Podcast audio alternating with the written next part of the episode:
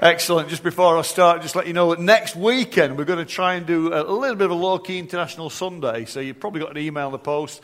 So we want to just celebrate. You know, it says there, there, there are no Jews and Greeks, no all this, that, and the other in Scripture. We want to celebrate the, the God's people gathering. We've got people in this church.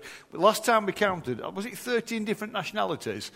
So next Sunday morning, in a quite a low key way, we'd just like some of those people from different nationalities just to take part, to pray for the church, to come and stand in and pray for the church, and maybe do a reading for the church. We'd love that to happen. So, if, if you are, I don't know what's the word, if you are of a nationality of any particular description, from anywhere in the world, and you'd like to take part in that, please do, do come and speak to me. I don't, you know, we'll even count Scottish as, as like foreign, and, and Welsh and English, and I mean, anywhere else. I mean, as far as I'm concerned, anywhere outside of Yorkshire, he's abroad.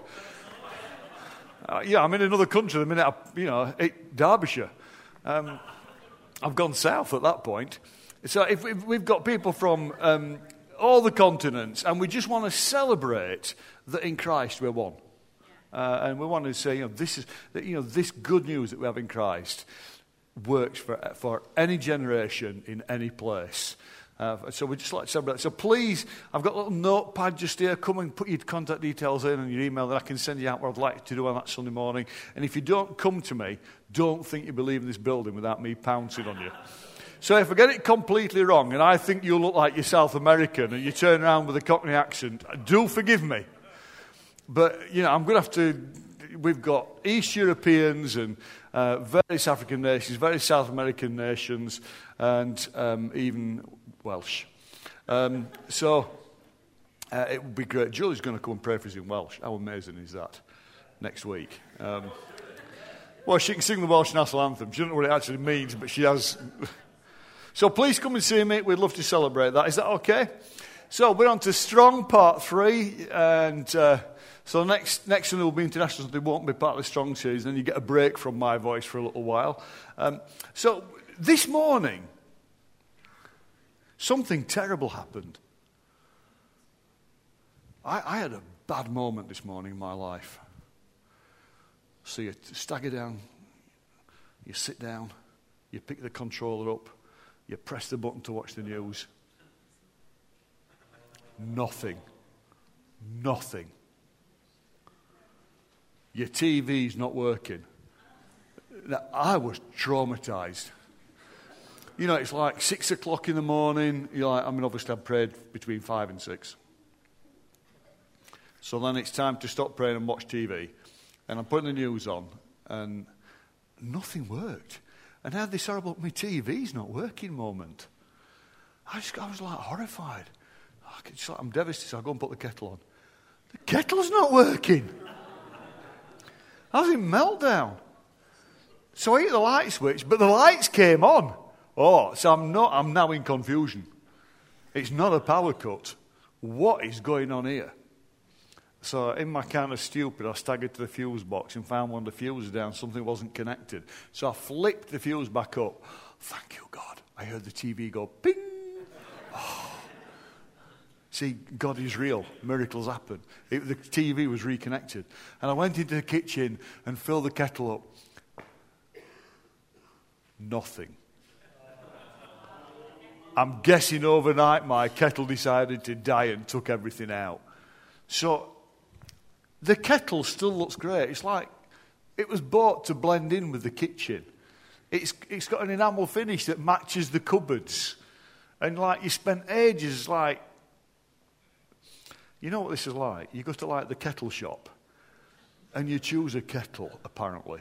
And there are lots of kettles to choose from. And I'm just thinking, oh, I want one that boils.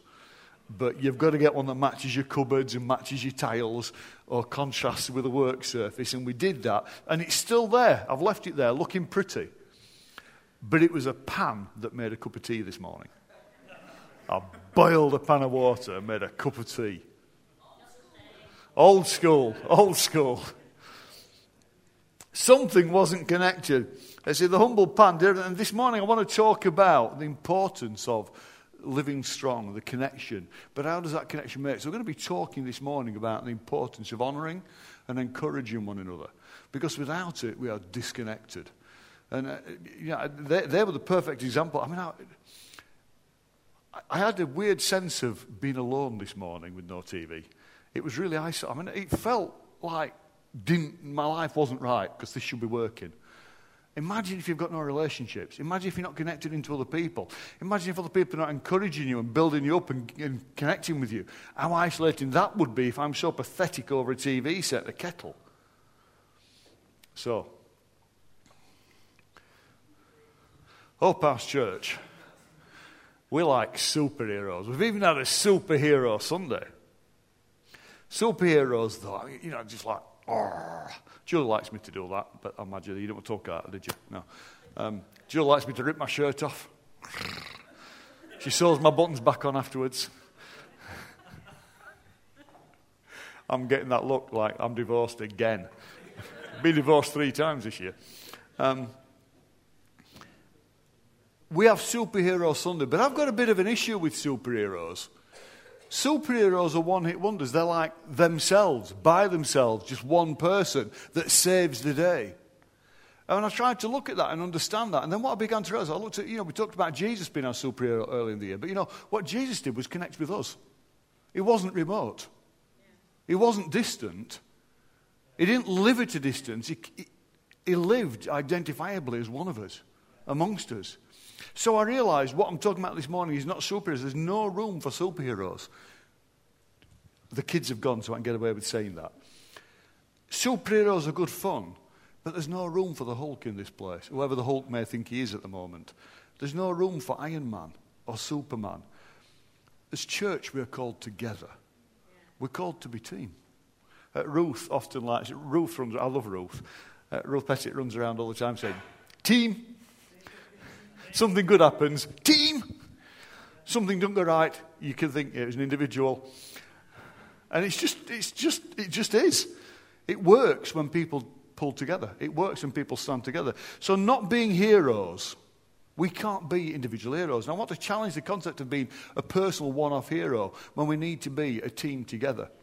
Uh, I, read a story earlier this year about, a, I might have told you about this before, but there was a particular basketball team, and they'd not won anything for years in America. You know, this kind of college basketball is really big in America. And this uh, young lad wanted to join the basketball team, but he said, My dad will coach the team. Dad was from Malawi. He'd never played basketball in his life. But he looked at what everybody was doing. He said, Every team in the entire league plays the same way. I've no idea how to play basketball, but we'll just like not do what everybody else does and we'll see what happens. They won the league. Because he built a team, not a bunch of individual heroes.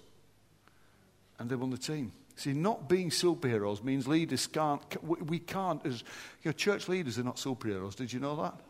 I know that's not easy to comprehend when, uh, you know. But we're not superheroes. We can't speak things into being.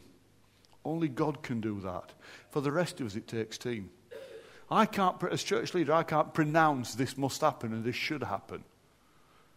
We can talk about direction and hearing God and vision, but it takes all of us to carry God's heart. It takes all of us to work together. It calls, it's called church. So even team can be challenging. People get really passionate about teams. We've got people that support Tottenham Hotspur in this room. Oh, you weren't doing that yesterday. Manchester City gave somebody an 8 0 thumping yesterday. Watford. Anybody from Watford in the room? You're just keeping quiet about it, aren't you? You know, people are really passionate about teams. People throw the lot in with football teams and they wear the slogans and the, they wear all the stuff and they can't believe their team's not the best team. Uh, they, they pronounce that Sheffield Wednesday is the best team on the face of the earth. We all know that's patently not true yet. But we need to know what it is to be a church team, to be a family, to be a tribe that is strong. Knowing that, uh, when we're strong and living well in God, that will impact our character and our values.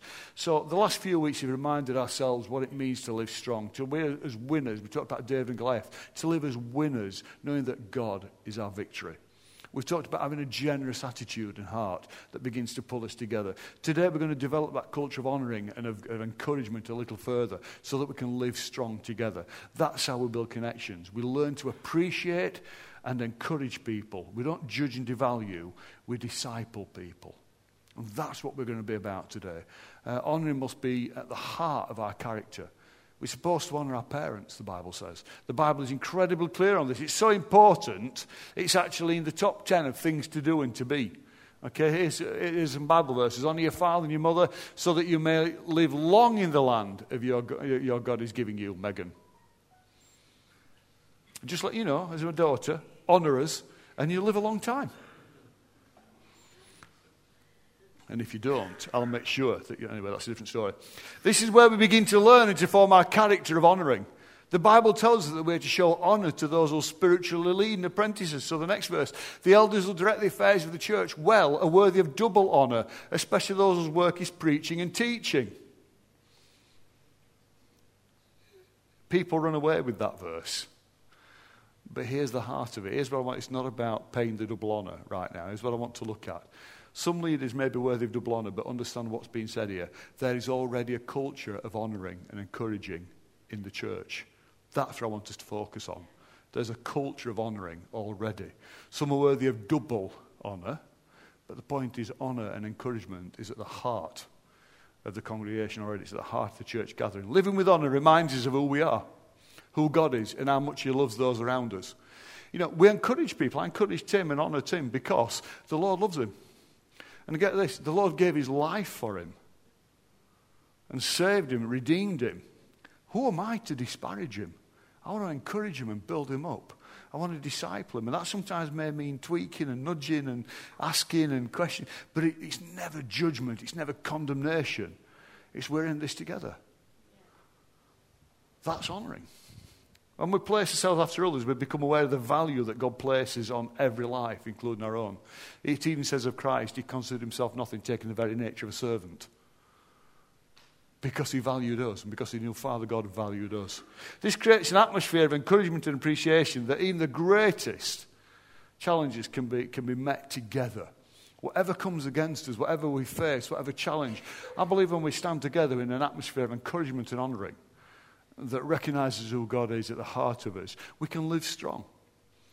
Being honored and encouraging releases people to go further and step out into all that the Lord asks for them and to live strong. See, if I constantly, sorry, Tim, you just sat in the wrong spot. If I constantly tell Tim all the things he's bad at, he already probably knows.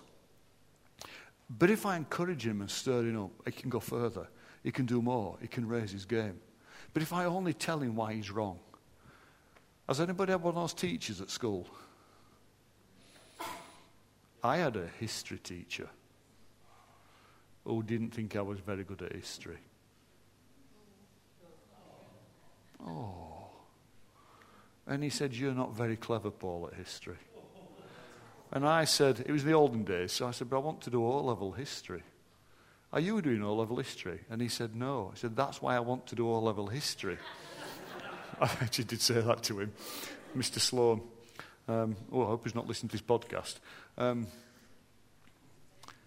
and he said, You're not clever enough to do history. We'll let you do CSE. Anybody else do any CSEs? Well, you knew you were just like filling time, really. So I did like CSE history. I got 98% in my exam. It was really easy. But he kept telling me how rubbish I was at history, and in the end, I believed him. I just want to tell you if he'd have encouraged me, what might have happened? As it happened, I went on to teach history for a while. So,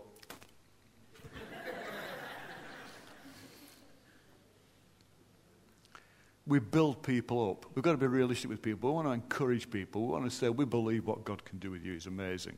You know, there is no limit to what God can do his dream for us, his vision for us, his vision for this world, for this town, through us is incredible. Go out, go out into all the world and make disciples of all men. Now, come on, this is, this is God's vision for us.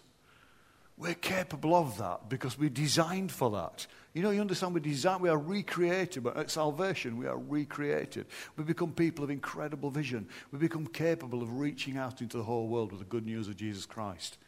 That's what we're designed for.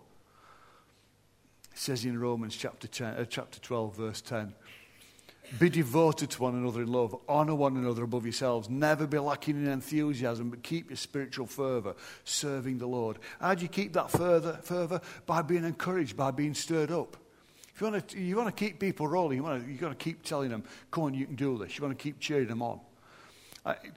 It's amazing. One of the things I love watching is athletics because of athletics more than I think any other sport, more than football or anything. When the crowd begin to cheer, you can see the athletes boast themselves up. Have you seen the long, the long jumpers? They do that kind of clapping thing. So, and they get them to clap at the pace that they're going to run and then they run down the pitch, and, and you can feel the whole crowd, and they do that kind of whoa, and they kind of, the crowd jump vocally with the athlete, and they jump further, and they jump higher, they run faster. We're surrounded by a great crowd of witnesses, Scripture says encouraging and shouting us on. Church, let's make sure that we're part of that crowd, encouraging and cheering on. What you don't do, you don't stand here miserable as sin and negative and condemning and critical until you get to heaven when you can be part of the great crowd of witnesses. Start practicing to be an encourager now. Start practicing to cheer on and, and, and say, yes, you can in God. See, the Holy Spirit is poured out on us to enable us to, to, to be witnesses. We're empowered by that. All the gifts of the Holy Spirit come with that. The fruit of the Spirit transforms who we are. So we need to be kind of people that cheer people on, that stir people up, never lacking in enthusiasm, but keeping your spiritual fervor, serving the Lord. And we serve the Lord by serving his people too.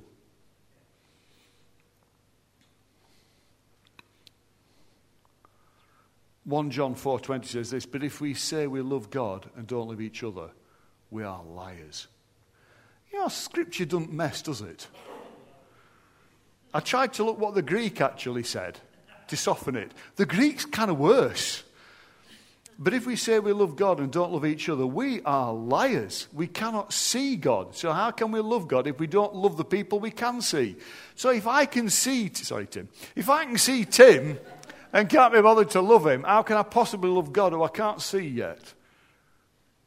There's a massive challenge in that. Don't say that. You, you, pet hate time. Has anybody seen that thing on Facebook? I love God, but I can't do with his church.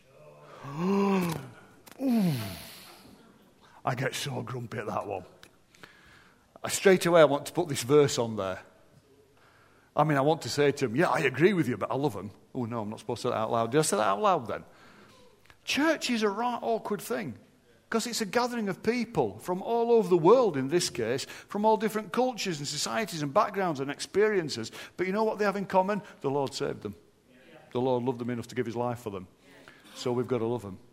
And the amazing thing is, we're in a town full of all different kinds of people that the Lord loves, that the Lord wants to redeem, the Lord wants to make his own, that he wants to rescue, that he wants to make his own recreate and call church, call his people.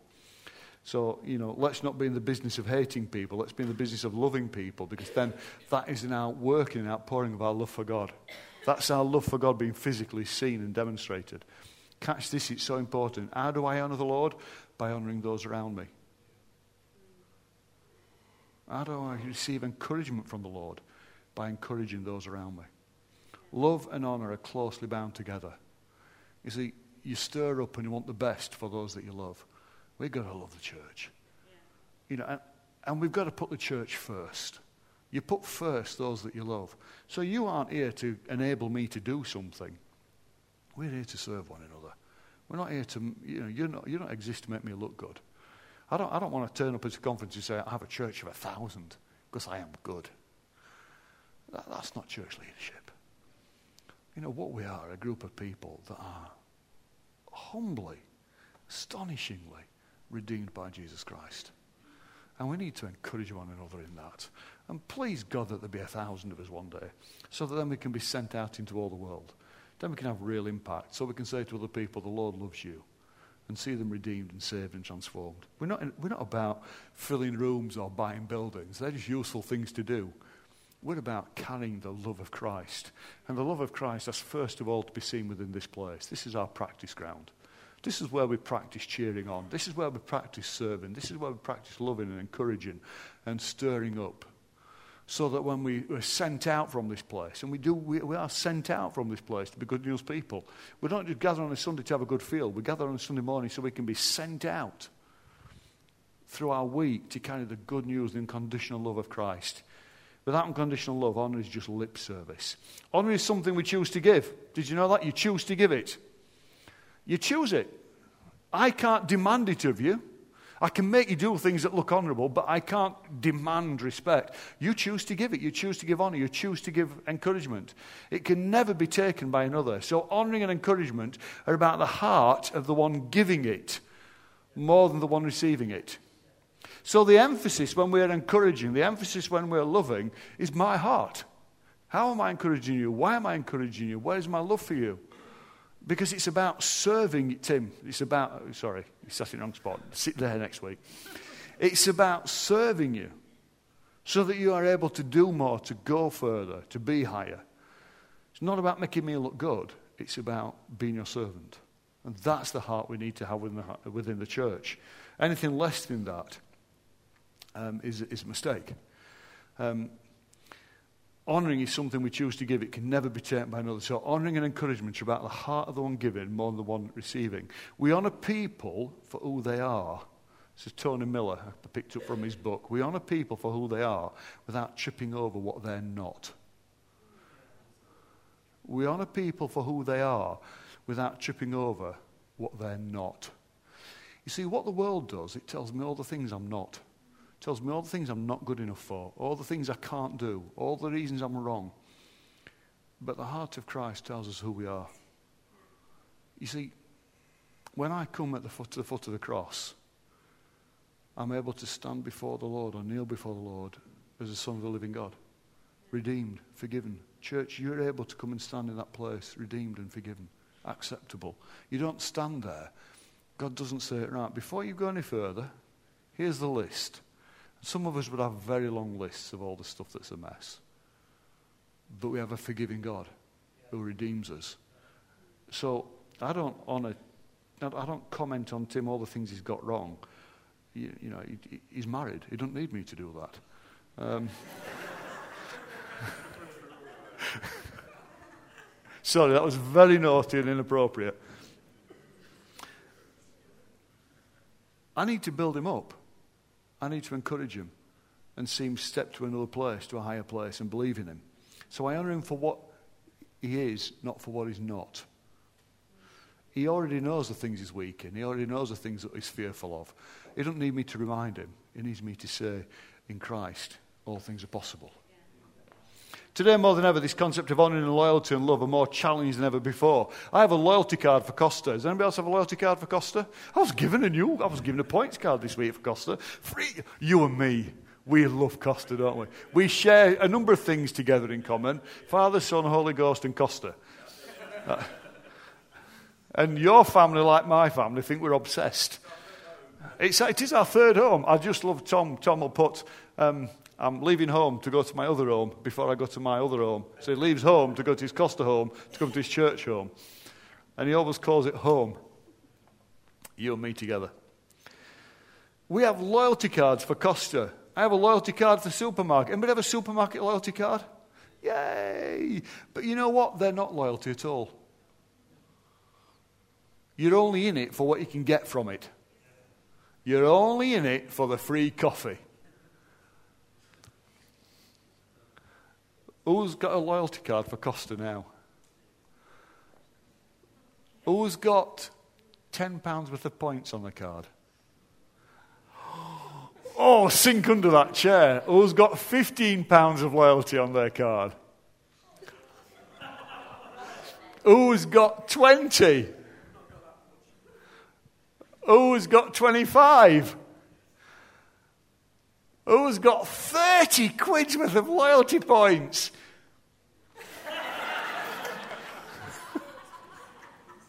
And I spent a tenner the other day. I've been fairness, I've been building it up for years. Well, most of this year. We're in it for we can get free. You see, our loyalty is something that we give. A loyalty card is not a loyalty card. A loyalty card is a bit of a contract. It's a sales contract. I'll give you something, I want something back. That's not encouragement and honouring. What I'm shocked at these days is the lack of loyalty. Earlier this year, um, Steve Bruce had just signed to be coach of Sheffield Wednesday. I've got a thing about Sheffield Wednesday at the moment. I think I might have become a proper fan again. He signed for Sheffield Wednesday, and a few weeks later, before he'd even managed one single match, he resigned and went to work for Newcastle. Having just signed a three year deal at Sheffield Wednesday. Having just done a press conference saying, I'm so thrilled to be at this club. I really believe in this club. I'm so proud to be part of it. I'm looking forward to the next few years and all that we're going to achieve together. oh, Newcastle. Gone. True honour and encouragement is not measured by the payback or self interest. You see, Newcastle bought his loyalty by paying him more money than Sheffield Wednesday could afford. We are not people of encouragement because I don't encourage Tim because I want something back from him. I encourage Tim because I believe God can do something with him. And I want him to thrive and to grow. And I honour him for all that he does for the church. See, it's not about payback or self interest. It's only the benefit of the other person. There is no points card for loving another. There is no point loyalty card for church. It's just a case of serving. John chapter 12, verse 1 to 8, I'm going to read to you. Six days after Passover, Jesus came to Bethany where Lazarus lived, whom Jesus had raised from the dead. Here a, di- here a dinner was given in Jesus' honor. Martha served, while Lazarus was among those reclining at the table with him. Then Mary took about a pint of pure nard, an expensive perfume. She poured it on Jesus' feet and wiped his feet with her hair. And the house was filled with the fragrance of the perfume. It's an incredible honouring of Jesus. This is the family that know, Lazarus was raised from the dead. It's Mary and Martha, where you know, Martha's saying, oh, I'm cooking tea, and she sat around listening. So that whole argument thing going off there. But understand what this means to honour Jesus. See, this isn't a parable, it's an historical narrative. This stuff happened. This is a true story that we can learn some reality about and learn uh, encouragement from. So, in this story, there is, there is physical service. There's a meal on because this person matters. They want him to feel that he matters. There's somebody literally serving him food, preparing something for him because he matters. He's welcomed into the heart of the home, the vulnerable place where everything is seen. He knows everything about this family, He's seen the turmoil, the arguments between the two sisters. And then there's this dramatic, typical Mary kind of um, big grand gesture of the nard poured on his feet and the, the worship of that. This is remarkable. Vulnerability. Number one, vulnerability brings um, independence. Sorry, vulnerability brings encouragement and honouring. Independence brings discouragement. See, this family, they chose to be vulnerable and to open their lives up to Jesus. It's a place where he felt welcome, a place where he could rest. Jesus could see right into the lives of this family. He didn't see them grieving when one died, but celebrating when one was raised to life. He knew Mary's preponderance to gestures of worship sitting at his feet, pouring that. But it was genuine, that was her heart. He knew Martha's preponderance to gestures of service, to doing things. We've got people around this place, their worship is to physically do things. I, I don't feel like a preacher or speaker, but I tell you what, I can fit these lights in, or I can do this, or I can blast that, because they want other people to be encouraged. He knew Martha's preponderance to service. He also knew he was welcome in that home. Church, we've got to be people that are vulnerable and make people welcome. We've got to be people that say, You are welcome in this place.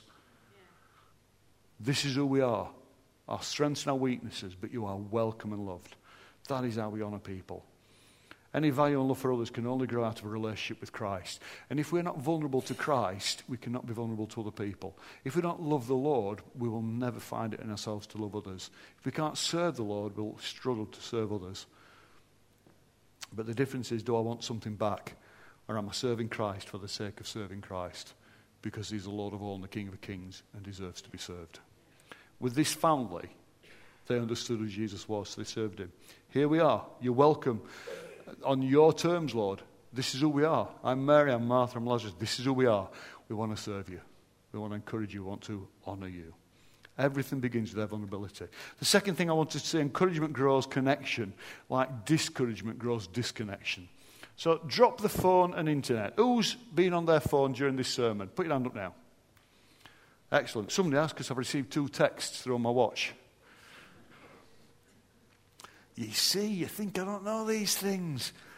You remember that time when we did a quick survey of our internet and we checked how many people had been on eBay and, and IKEA website during the service? Oh, nobody here was there. They've all gone now. They've all left. None of you. They're all at IKEA, yeah. People say we should drop the phone and drop the internet. The rise of technology is blamed for separating people and disconnecting people's lives. I, I, put a Christmas picture of us on Christmas Day this year, and every person in the room was on the phone except for me. Except to realize the very moment I took the picture, I was on the phone. So every one of us have met together to celebrate Christmas dinner together. That's all we do. It was just that moment in time. The rise of technology is easily blamed for the disconnect of people's lives when people want to be connected. I actually disagree. Your mobile phone has not disconnected you from anybody, simply emphasized what's already within us. That's all that's happened. You can't put it down. We're in the world not of it. Internet and mobile phones and, and all these things, they're part of the world we're in. We've got to learn to use it and to be aware of it. It just must never come before people. Must always be about people. Must always be about the Lord. So, I, you know, people are dying to stay connected. I think people want to be connected. Here are some true stories of people dying to stay connected. The man who died trying to get his phone back from the cesspit, overcome by fumes. The man who jumped in front of the train to, receive, to, to retrieve his phone, he dropped onto the line. The man who realized that the dust man who realised he'd dropped his phone in the back of the compactor and reached in to grab it quickly. I know this is horrible, isn't it? The woman who died running back into the house after the fire brigade had arrived because she realised she'd left her phone on the bedside table. The man attempting to catch his own phone when it flew out of his pocket on a roller coaster.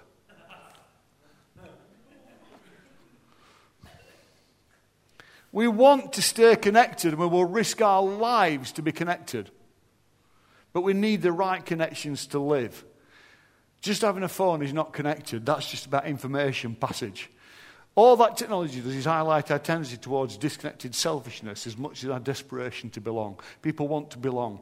It's the very centre of the verses that say, once you were darkness, now you're children of light. It's, we're moving from disconnected to connected, and people want to be connected. This is why people crave for likes on their Facebook page. We want to be connected. We want to be recognized. We want to be encouraged. We need to connect to people and to God to be fully who we are created to be. In Scripture, we read that the Holy Spirit was poured out on them. They, are, they had all things together in common. Don't neglect meeting together. All of them were of one mind. Do you know what's happening there? They're connected. They're connected. It's really unusual for one of God's people to be by themselves, to be isolated, to be living in. Oh, sorry, that should say number three. I do apologize. It's unusual for people to be by themselves. You know, I, I, don't think God's big on us going and living in caves and being an ascetic monk somewhere. He's big on us living in community, being a group of people together.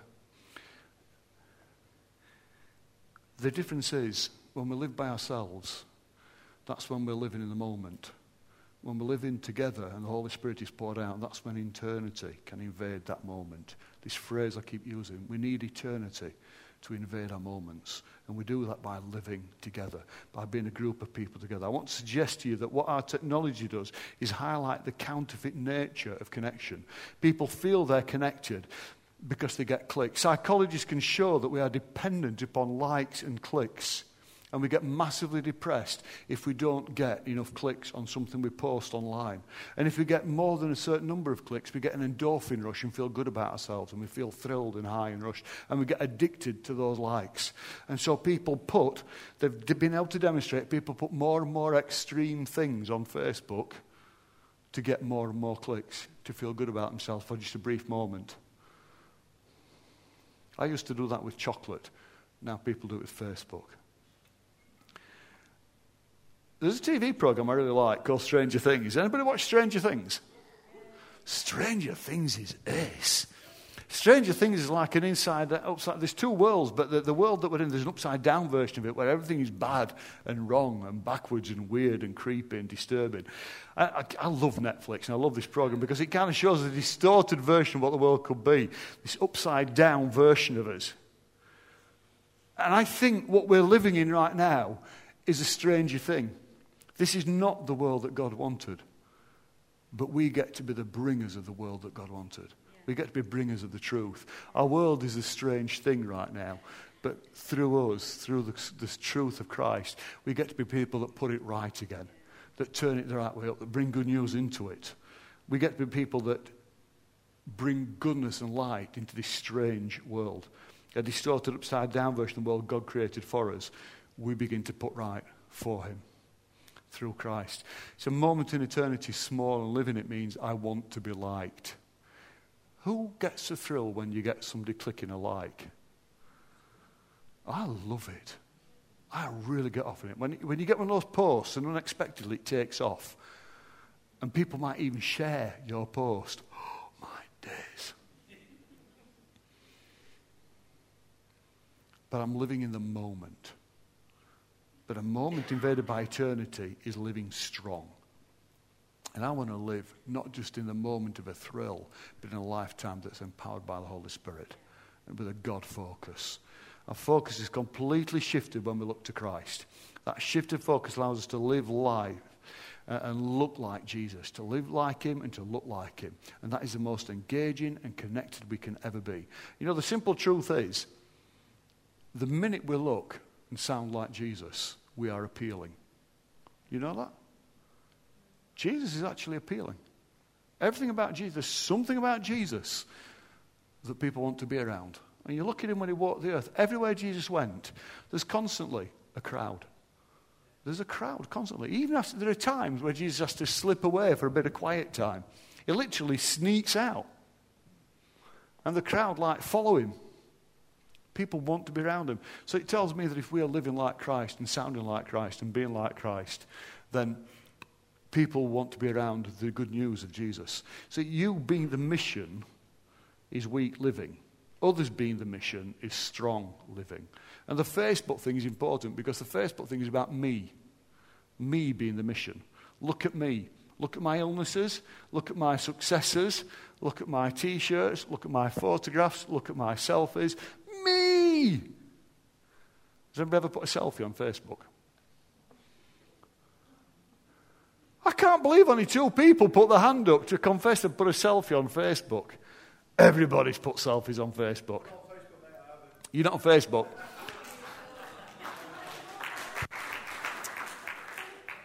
Luddite.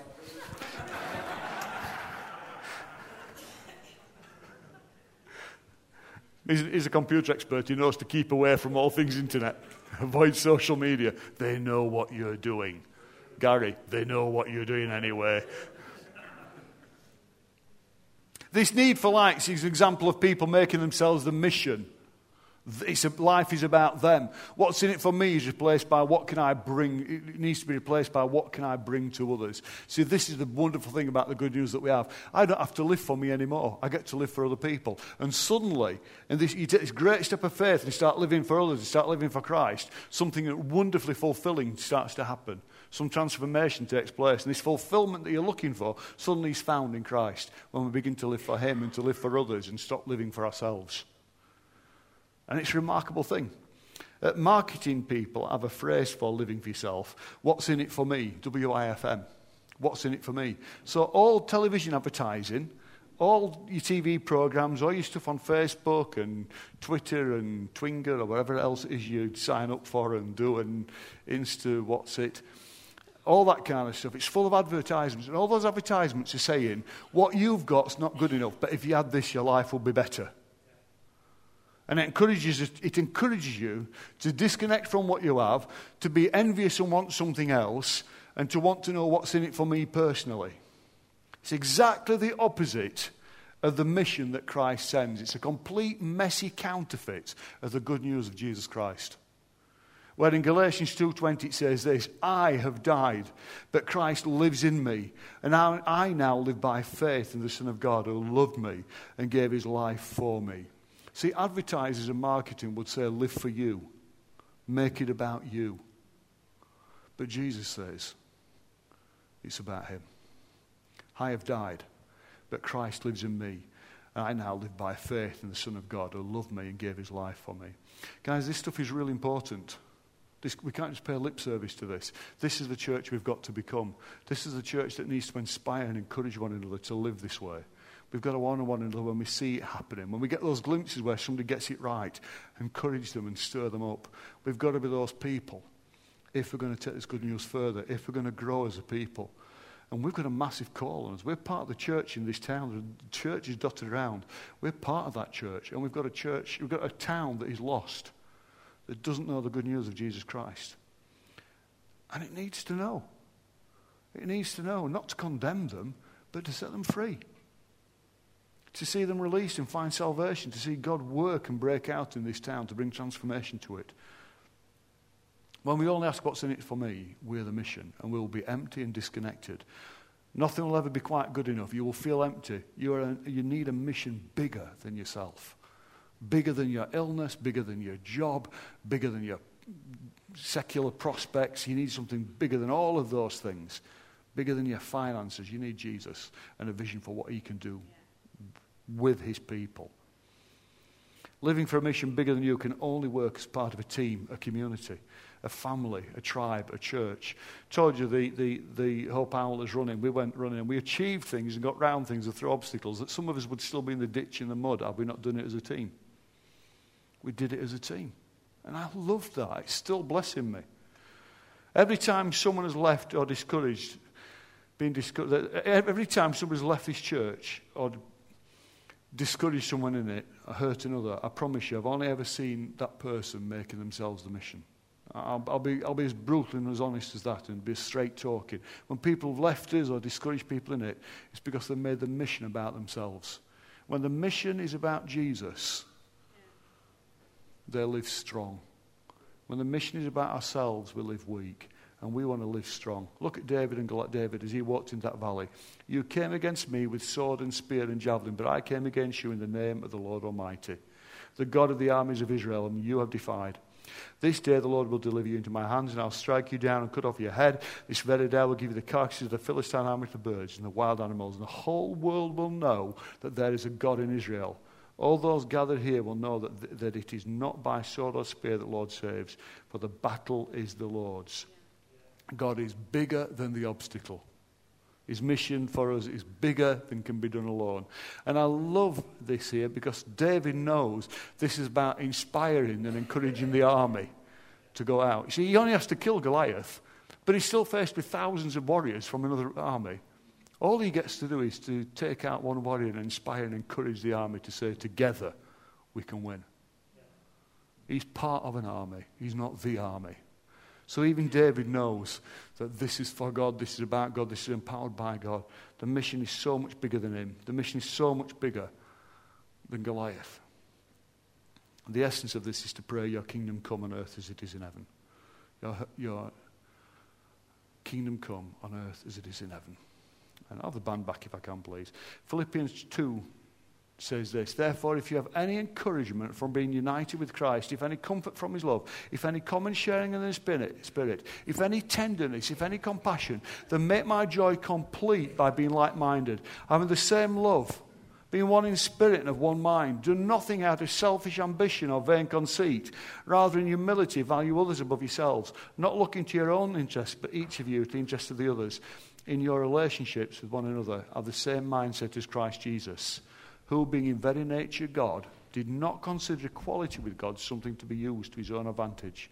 Rather, he made himself nothing by taking the very nature of a servant, being made in human likeness, and being found in appearance as a man, he humbled